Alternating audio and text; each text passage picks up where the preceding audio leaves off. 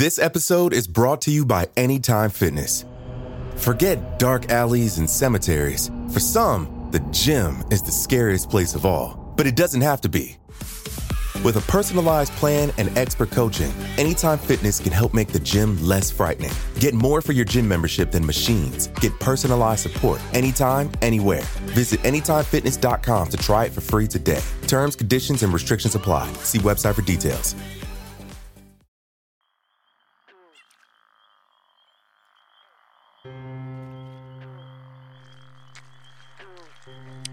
It wasn't a life-changing science project, but it was quick.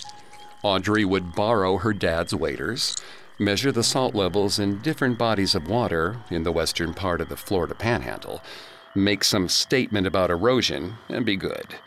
It was a genius plan, and Blackwater River was her last stop. She waded into the water and filled up 2 of the 5 vials she needed for her project. A log brushed against her arm. It took Audrey 2 seconds too long to realize that the texture didn't feel like bark. The log split in half, and Audrey fell backwards as she realized her mistake. Giant glinting teeth splashed against the water. Her tree log was an alligator. She leapt up, ready to run, but then it yawned loudly and continued its lazy float through the marsh, completely uninterested in her. Audrey took a deep breath to collect herself. She carefully grabbed her filled test tubes before they floated downriver after the gator. She pulled out her next empty one, collecting her 3rd sample. She was nearly soaked now and just wanted to be back on the beach. Something itched. She wiped her hand on her waders. Black dots bloomed into large splotches on her skin, snaking up her arm in twirling tendrils of rot. Audrey tried to fill up the next tube, but her arm was burning. The black spots were searing into her skin. The cold glass slipped from her fingers. She reached into the water, searching for the tube. Her hand stuck in the mud. She pulled away, but it pulled back, deeper and deeper, until brown water filled her lungs. The harder she fought, the harder the mud pulled, until she was swallowed whole. And then, in the silence, another gator floated by.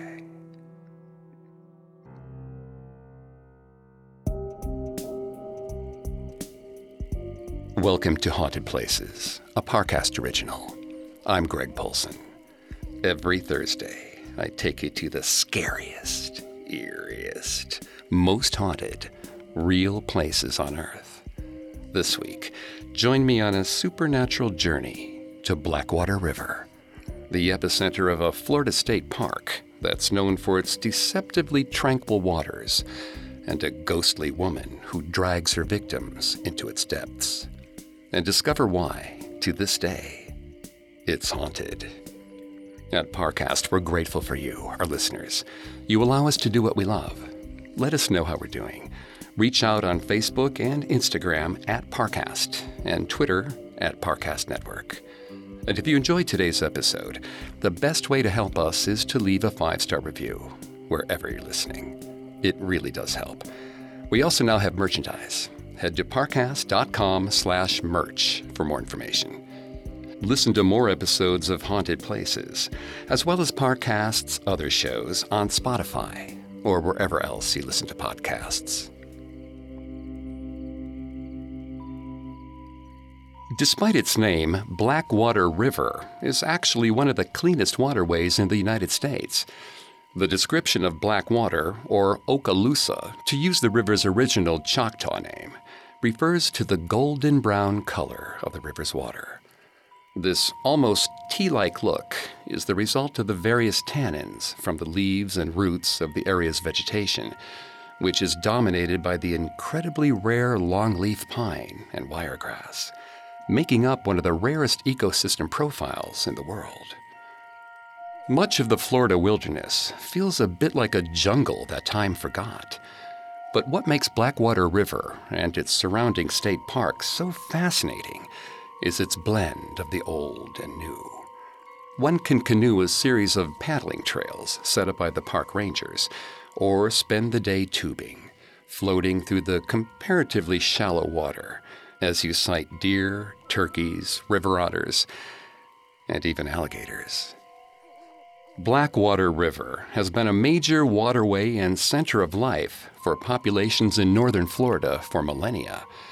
But no matter how many beach chairs you place on Blackwater's pristine white shores and sandbars, something about it is unknowable. Something slithers in the grass or waits in the water. There's a history that's hard to grab a hold of, but it can still grab a hold of you. Right now, Blair's friends were driving to see Madonna's Blonde Ambition tour in Houston. They were all leaving the state for the first time. Well, leaving for a state other than Alabama, which was only 20 minutes west. And that was if you were driving safely.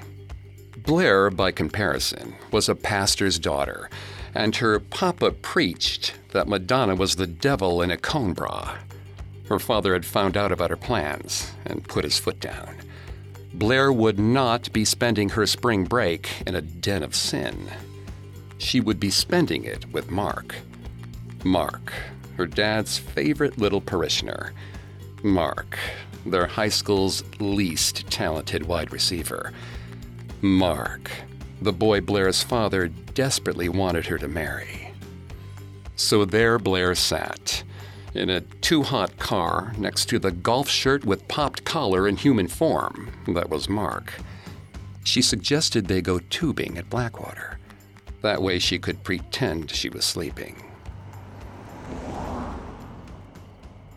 Now, she was floating lazily along the river. Mark had joked that her neon swimsuit was going to reflect the sun's rays and harsh their vibes.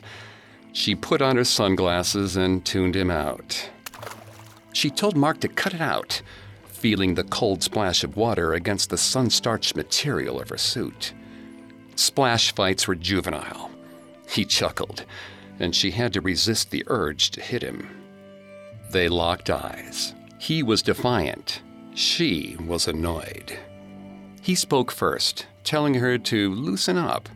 She flung water back at him in a strong, angry swell.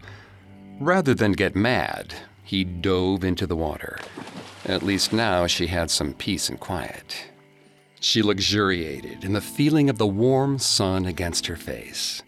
The sounds of nature were all around her, lulling her into a sense of contentment. This was the break she'd been looking for.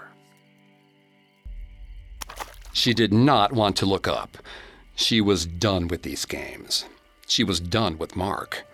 Finally, slowly, lividly, she lifted her head and lowered her sunglasses to the bridge of her nose.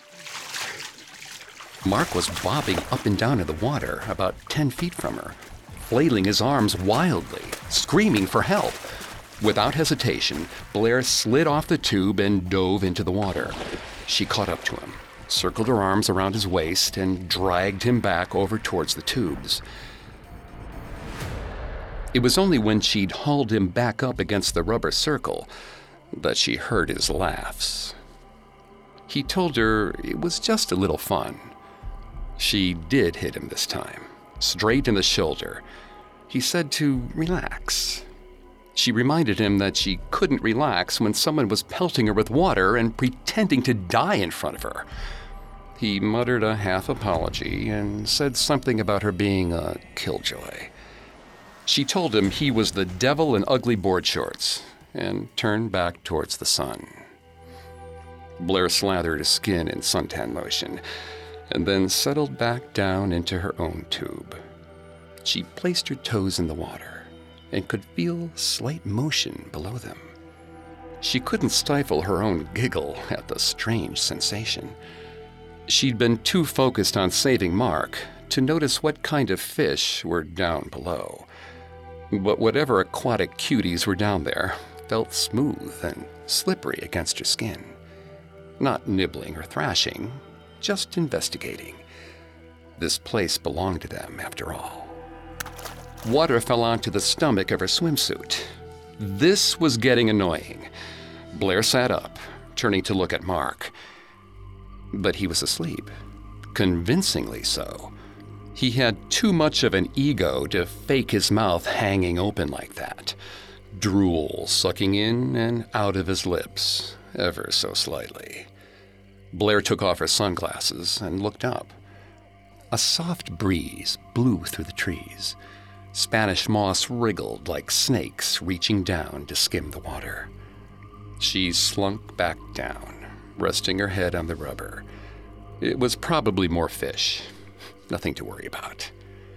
The warm heat of the sun and the soothing sounds of the water slowly lulled her to sleep. A tug on her ankle woke Blair up, nearly yanking her off the tube. She pulled her foot free. Slimy fingers tried to grab for it again. She kicked, but only found air. Fed up, Blair hoisted herself out of the tube and dove under the water. The tea-colored water had turned almost viscous, clouding her vision. She pushed her hands out in front of her and touched something fleshy, but not quite human. It slipped away from her. Blair tried to swim farther out, but she couldn't find any signs of Mark. She was alone.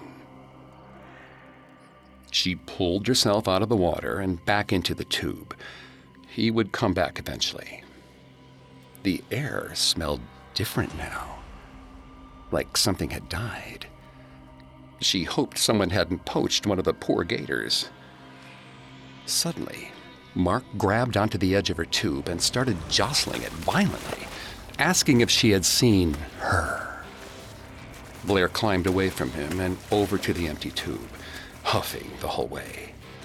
She had no idea what he was talking about and resented this poor attempt at getting closer to her. But he was shaking. He told her that they needed to go. She pressed him for more. But all he would say is that something pulled him from his tube and he'd only just escaped. Whatever it was, he said, had smelled like a dying animal. She checked him for signs of heat exhaustion or dehydration, then reassured him that there was nothing in the water but fish and sand. She dove in to prove it to him. Mark cried out as she hit the water, but she waited and nothing happened. Treading water in front of the tubes, she actually smiled up at him, but only out of pity. Mark started to relax into the tube, and Blair climbed back up into the empty one. He was kind of cute when he was scared. Sure, his shirts were awful and he wasn't observant, but when he wasn't trying to be cool, he was, well, cool. Blair leaned back, letting the sun hit her body full force. She let her heels dip into the water, feeling the slight current. Something sharp bit into her ankle. Blair moved her foot out of the water and onto the tube to examine the damage. She expected to see bite marks, but the wound was made up of small half crescents, like fingernails. She looked to Mark, who was staring at her with concern, a vulnerability she didn't understand. Calmly, Blair asked Mark if he had seen someone else in the water. Mark grabbed her arm tightly. He asked her if she had seen her, too. Blair shook him off. She'd been down there herself, and she'd been fine. But the wound on her foot was starting to hurt, and she didn't like the idea of lake water getting into it, no matter how clean it supposedly was. It was still brown, wasn't it? She told him it was time to leave, and he paddled his arms fast through the water, taking them to the shore. They left the tubes on the sand, but one of them was starting to deflate. Blair could have sworn that she saw a bluish-gray hand creep towards the sand, but it was gone in the next instant. They collected their things, eyes darting from the softly flowing water to the whistling trees. The wind slowed, and Blair felt Mark's hand find hers. Something was rising from the depths of the water, where their tubes had been only minutes ago. A blanket of dark hair had covered her face, and her hands looked more like claws. The smell of death was overpowering, and her image seemed to shimmer, like ripples around rocks in moving water. Then the strange woman moved. Blair and Mark took off running. The sand slowed them down, but Blair could feel her adrenaline rising in response. They ducked down one of the trails, hoping it was the right one to the parking lot. When their lungs were burning and their feet were too cut up from the various branches along their path, they stopped. The dirt was littered with tiny puddles, swiftly disappearing remnants of the rain that morning. Mark put his foot in one to clean some of the dirt and blood from his skin. Blair tried to control her breathing, searching the trees, scouting ahead to see if they were being followed. She turned back to tell him she could see the parking lot. A pale, bloated hand was creeping out of the puddle below Mark, grabbing hold of his ankle with an iron grip. It pulled, and Mark began to sink into the soil. Blair sprinted to him, throwing her full weight into trying to pull him back as he sank deeper. They yelled and cried, but no one seemed to hear them. The quicksand only pulled harder. Then, suddenly, it stopped. It wasn't pulling, but it wouldn't free him either. Mark calmed Blair, telling her she could go get help. He trusted her. She felt something she couldn't explain as she started to run for the parking lot, something that caused her to turn around one last time. That was why she saw her doom coming in Mark's pain, frightened eyes as the water held him tight, making him watch. Because he could see what she couldn't. She was standing in a puddle. Blackwater River has a millennia and more long history, so the roots of the legend of the river ghost are hard to trace. There are a few details all witnesses seem to agree on. She is deathly pale, with long black hair, always accompanied by the smell of rotting flesh. She is known for grabbing people in the often shallow water and pulling them below. And it has even been reported that she can reach through any water vessel in the state park. One man claims that she grabbed his ankle while he passed by a puddle. The Pale Woman in Blackwater River is a powerful legend, but there are more concrete, more human threats in the area. Don't let the word human fool you, though. With these men, you can die twice.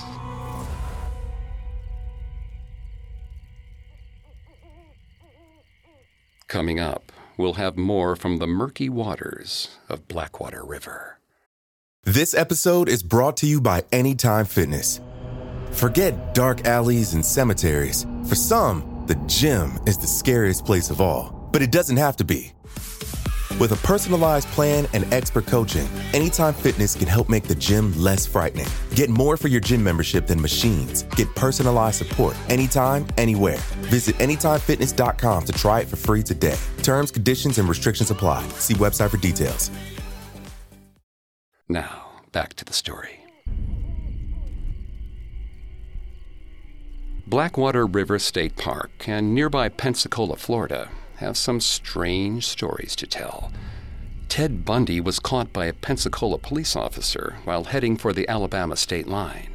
Two of the 9/11 hijackers were taught to fly at Pensacola Naval Air Station, and Pensacola's abortion clinics have been the target of multiple bombings and shootings, most notably on Christmas morning in 1984. People believe strongly here, sometimes to the point of murder. But belief can also work miracles if you ask the right people. But how do you know if they're right? Kara knew her daughter had the devil inside her. He had clawed at her beautiful Marie for months, chipping away at the good that had made her a paragon in their community. When Marie graduated from high school, she had had a bright future ahead, a scholarship to FSU, an engagement ring from her childhood sweetheart, Skip, and a steady job for the summer, managing a daycare center. But the devil had snuck inside her the night of her graduation party. She had broken up with Skip, stopped going to her job, and she'd been talking about not even showing up to FSU. Kara had given her time to pull her act together, but summer was coming to an end, and Marie hadn't changed.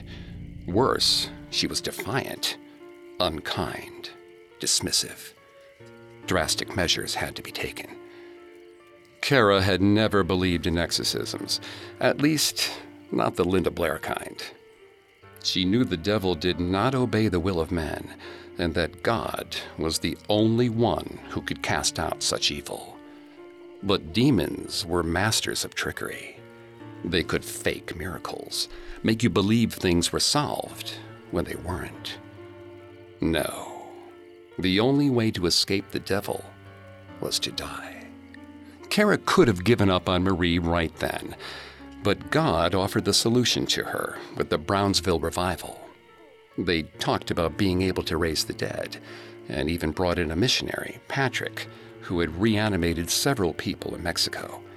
If she could get her daughter into their hands, her problems would be solved.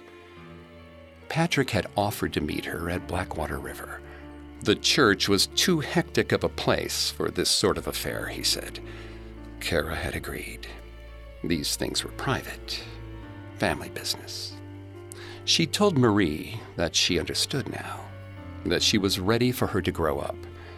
She suggested they go to the park the way they had when she was small, to commemorate. There had been a long pause for a moment, and Kara had feared the devil would show his face through her daughter again. But Marie just smiled her old smile, looking relieved. She asked Kara if they could have a fun photo shoot when they were there. She'd wear her favorite frock, and they could call it late graduation photos. Marie's favorite dress was a modest but beautifully embroidered white number she had circled in a Delia's catalog when she was only 15. But it still fit as she moved from a gangly girl to a young woman, who was still gangly and small in her own way. She looked like an angel, resplendent in white robes. For the briefest moment, Kara had some doubts, but she reminded herself that this was for the best. Marie would be her child again. She would be safe. She would be herself. They drove with the radio blasting, and Marie seemed like her old self for the first time in ages. But Kara knew that the devil was desperate to hold on to anyone they claimed. With a smiling face and a black heart, they could fool anyone for a moment. She knew the truth, and she would make it right. They parked and headed down one of the paths towards the river. Marie's hands trailed along the leaves. She looked so young, 8 and 18 all at once. Kara led her to a spot by the river where cypresses hung overhead, blocking out the harsh sun. It was peaceful here, a good spot for Marie to be reborn. Kara pulled out her phone, took some pictures with Marie. They were giggling, joking, a family again. Marie laid her head against the base of a cedar tree. Kara stroked her child's hair and reminded her that she'd always loved to nap in the sunshine. Marie smiled and nodded at her.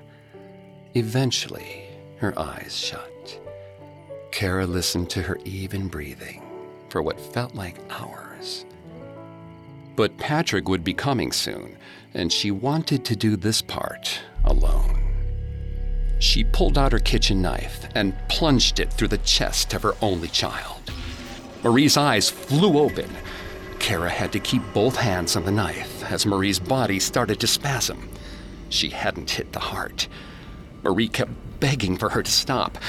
But Kara couldn't do that. Not yet. She had to cleanse her daughter's body. Blood flecked across the front of Marie's white dress as Kara dragged the knife down. Kara pulled the knife out and drove it into Marie's body again and again until Marie's screams had diminished to a wet gurgle. And then she stopped. The knife was still stuck in Marie's chest. All the color had drained from her daughter's face. Her mouth hung open, frozen in a pitiful scream. Kara drew her hand over her daughter's eyes, but they remained open. Windows to a tortured soul, now freed of a corporeal prison. Kara washed her hands in the river and waited among the cypresses. Patrick took longer than he said he would. Kara carried water over to her daughter's corpse and dabbed at the bloodstains, but it didn't change anything. Kara removed the knife from Marie's chest. She pulled the two sides of Marie's now torn dress together to preserve her modesty. Patrick arrived, and Kara felt her body heave a sigh of relief. Her child would be safe now. She didn't expect for him to turn around and throw up on the sand. He apologized, saying that he had never been in the presence of a body that had been brutalized like this. Kara hadn't been given instructions on how to do this. She'd considered drowning Marie, but it seemed wrong to end her in the same waters that would redeem her. She'd done the best she could, but she kept those thoughts to herself as Patrick examined the body. Kara watched as Patrick stepped away from Marie and headed towards the river. He said a prayer over the water, asking for God to cleanse it and make it holy for their use. His eyes were closed, and his breathing was calm. His certainty soothed Kara, who had to keep herself from stroking her daughter's hair, rubbing her back, the way she had when she was small and sick. It had been a spiritual sickness, after all. When he was done, he turned and waited. Kara gently dragged Marie's body towards the river and the waiting preacher, leaving the soft green grass for the soft white sand. Kara slid Marie into the water, head towards the preacher, floating among the water lilies and ferns. She bobbed against the holy man's legs, and if Kara had been looking closely, she would have seen him shiver. As she leaned closer to her little girl, Kara caught her own reflection in the strangely still water. She hadn't realized how much blood had caked onto her skin, but now that she saw all that red, it almost felt like glue. A stain she needed to remove to be worthy of her daughter and of God's love. When she looked at her daughter again, something about Marie's face had changed. Her face was bloated, but her lips were cracked from a lack of water.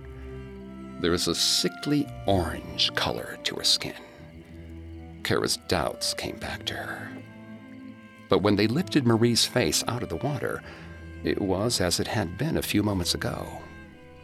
Deathly pale, but still the face of her daughter. Patrick prayed fervently over the body.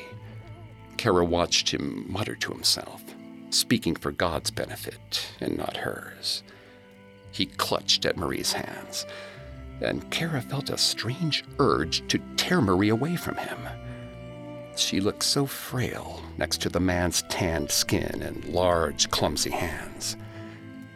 Worry clutched Kara's heart. Perhaps Patrick was the smiling-faced devil, and she'd gotten this whole situation wrong. No, she must adhere to her faith. It was all a test. Marie's skin grew more stiff. A soft blue started to dust her cheeks. The cicadas fluttered in Kara's ears, drowning out the rest of the sounds. She tried to stay focused on her daughter's survival, but she could feel something watching her, waiting. Kara turned around, unprepared for what she would find. It was Marie, but she was floating in the air, swinging with the wind near the top of the cypress.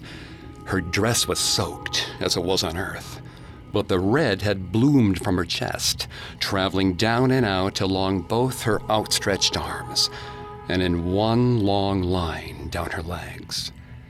It was a cross. She looked at Kara with such hatred that Kara flinched. This could not be her daughter. Her daughter was just waiting on the other side for them. She couldn't be in the trees. She didn't look like that. She had never looked like that. So hateful, cruel, waiting. Patrick's prayers slowed to a stop. The thing that had taken on Marie's form vanished before Kara's eyes. Yes, this is what she had hoped for. Marie was reborn now. The demon was gone. They were free. She looked down, but her daughter hadn't changed. She was still limp in Patrick's arms, her eyes open, frozen and pleading. Patrick smiled at Kara softly, pityingly. She couldn't hear his words over the frantic rush of blood in her ears. Her daughter was supposed to come back. He had done this countless times. He could not give up on Marie. But he was already walking away. Kara pulled Marie to the shore and grabbed the knife from the surrounding sand. She left Marie's body and headed towards Patrick. He said he pitied her lack of faith. She did not believe enough. If she truly believed in the Savior, he would have brought Marie back. Kara felt her fingers tighten on the knife. She had believed. She had always believed. She had taken a risk for her daughter because she knew Marie loved God and would want to return to him. And now, the man she had barely met was questioning the intended destination of her immortal soul, of her daughter's immortal soul. He was a false prophet, a charlatan. He had co-opted the word of God for profit and fame. She raised her knife.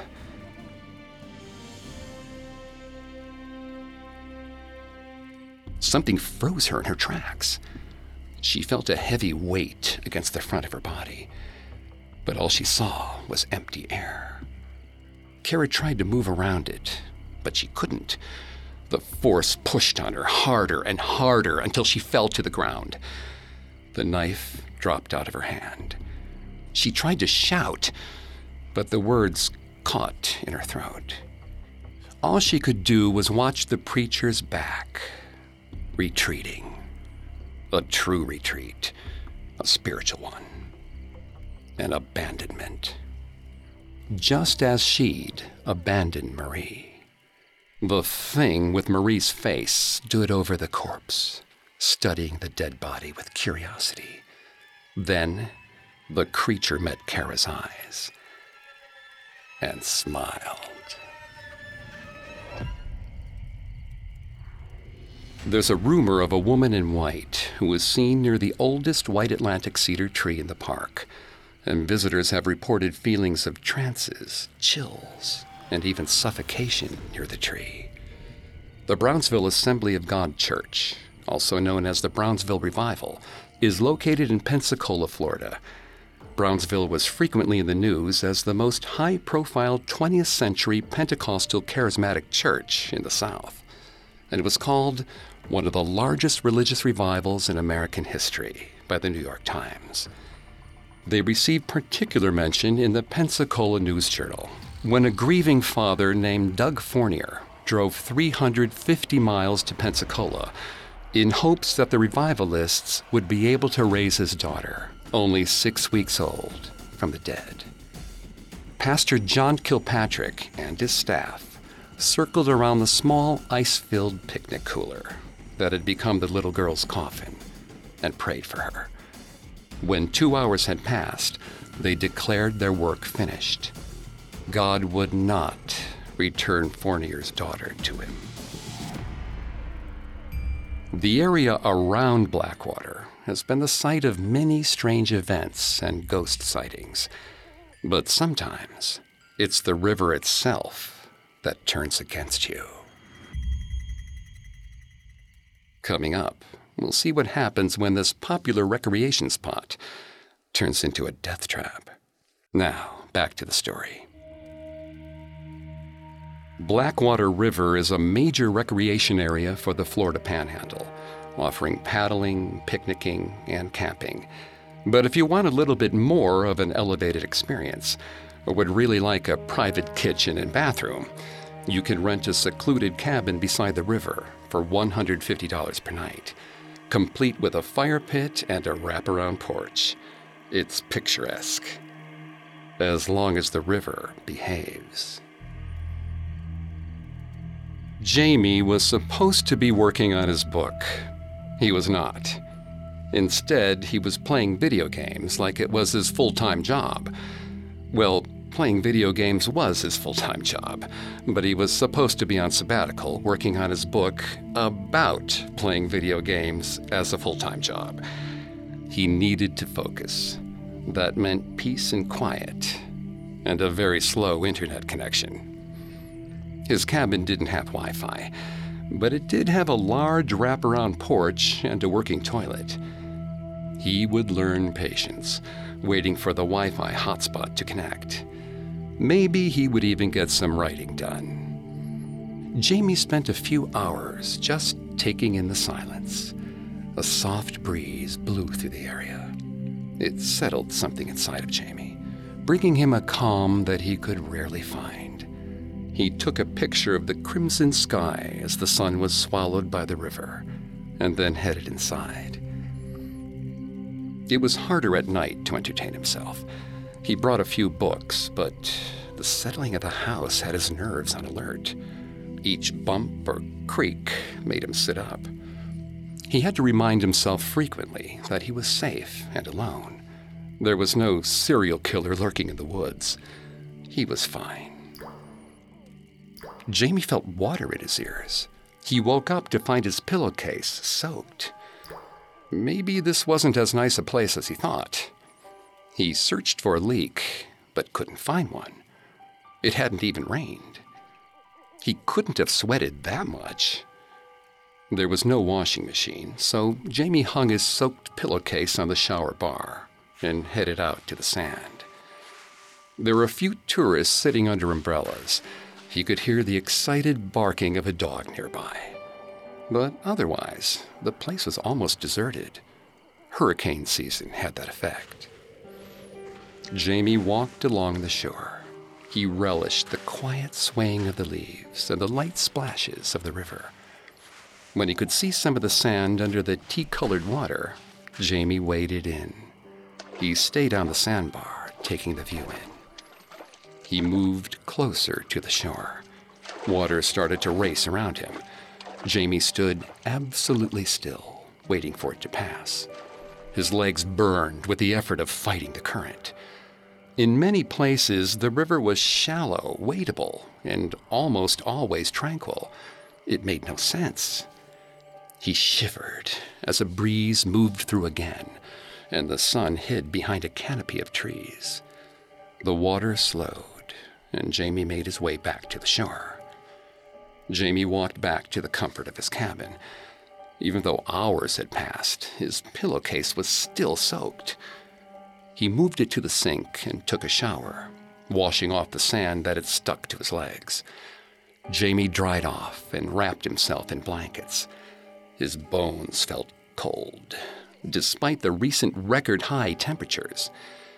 Darkness came quick, and Jamie wished he had brought a portable game console with him. The buzzing of the cicadas echoed in his ears, like soft, fluttering chainsaws. He tried to lay down and force himself to sleep, but something was dripping onto his face. Jamie shifted, laying his head at the foot of the bed. He woke to more drips on his face. There was a brown patch blooming on the ceiling that hadn't been there earlier.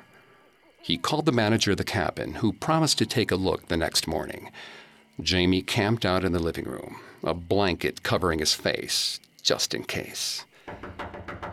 The knocking startled Jamie awake, falling off the couch in the process.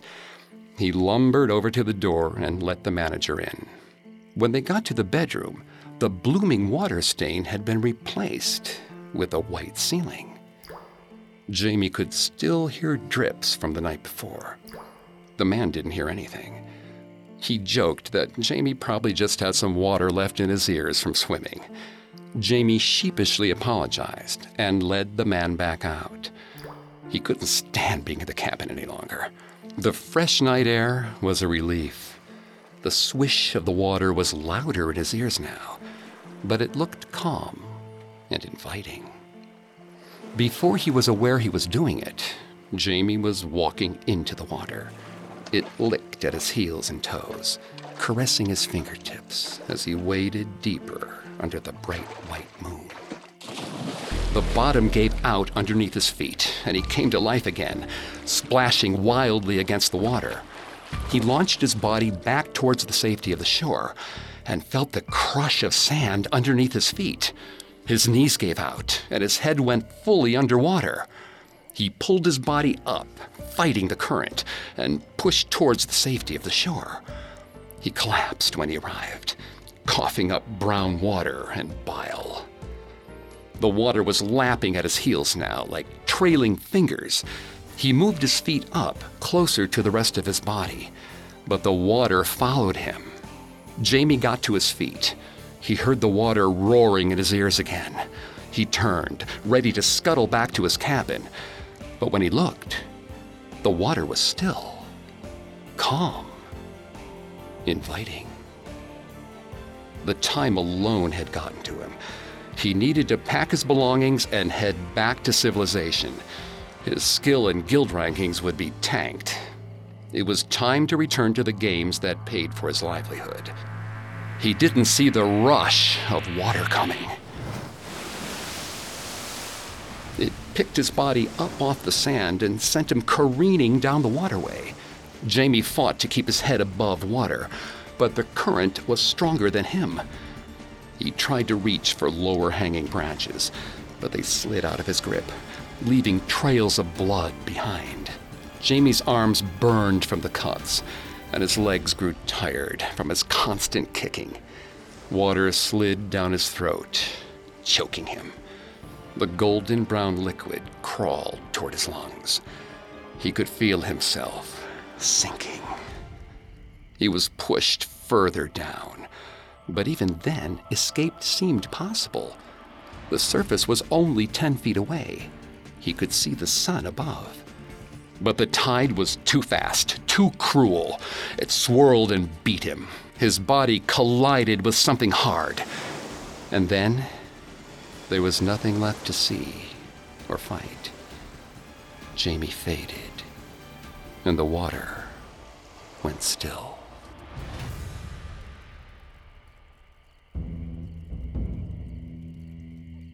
In 2014, brothers David and Greg Florian were drowned in a rogue current in Blackwater River. Two witnesses reported that they were swept away at 4:30 p.m., but the Florians' bodies weren't discovered until 11 p.m. and 1 a.m. respectively. They had been held down at the bottom, buried by debris and water pressure. The search took longer than anticipated because the river itself seemed to resist. The water levels kept rising, and the currents kept changing, endangering the searchers as they worked to reclaim the men's bodies. Something in that river didn't want to let go.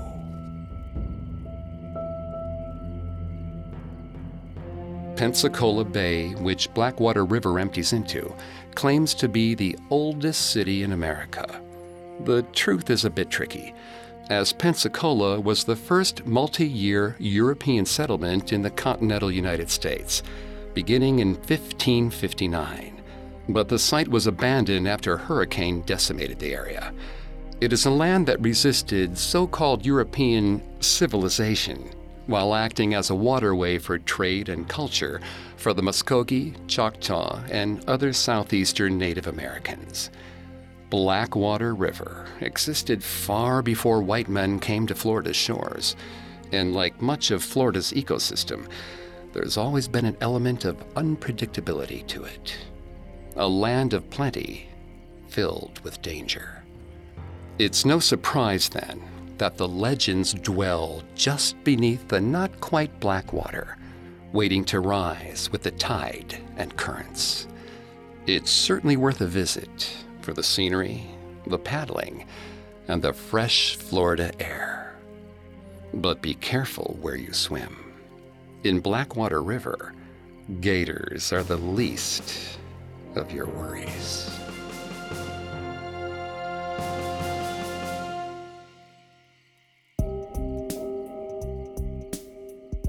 Thanks again for tuning into Haunted Places. We'll be back on Thursday with a new episode. For more information on Blackwater River, amongst the many sources we used, we found the incredible rangers and staff of the Florida State Parks and the investigative reporting of the Pensacola News Journal, particularly their exposé of the Brownsville revival, extremely helpful in our research. You can find more episodes of Haunted Places, as well as all of Parcast's other shows on Spotify or wherever else you listen to podcasts. Several of you have asked how to help us. If you enjoy the show, the best way to help is to leave a 5-star review. And don't forget to follow us on Facebook and Instagram at Parcast and Twitter at Parcast Network. I'll see you next week. Haunted Places was created by Max Cutler, is a production of Cutler Media, and is part of the Parcast Network. It's produced by Max and Ron Cutler, with sound design by Kenny Hobbs. Production assistance by Ron Shapiro and Paul Mahler. Additional production assistance by Maggie Admire and Freddie Beckley. This episode of Haunted Places was written by Lil DeRitter and Jennifer Richey. I'm Greg Paulson.